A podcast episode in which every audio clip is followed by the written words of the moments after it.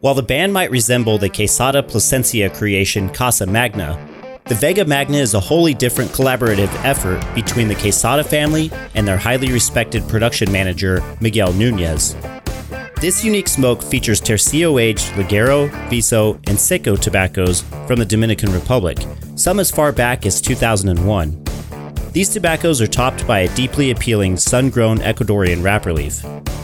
The Vega Magna's tapestry of flavors includes deeply complex cedar, spice, cocoa, and dried fruit notes, which combine to deliver a boldly textured yet impressively smooth full bodied experience. These are currently offered in Robusto, Toro, and Bellicoso sizes and available in handcrafted presentation boxes which feature collectible artwork by Dominican artist Pragmi Maracayo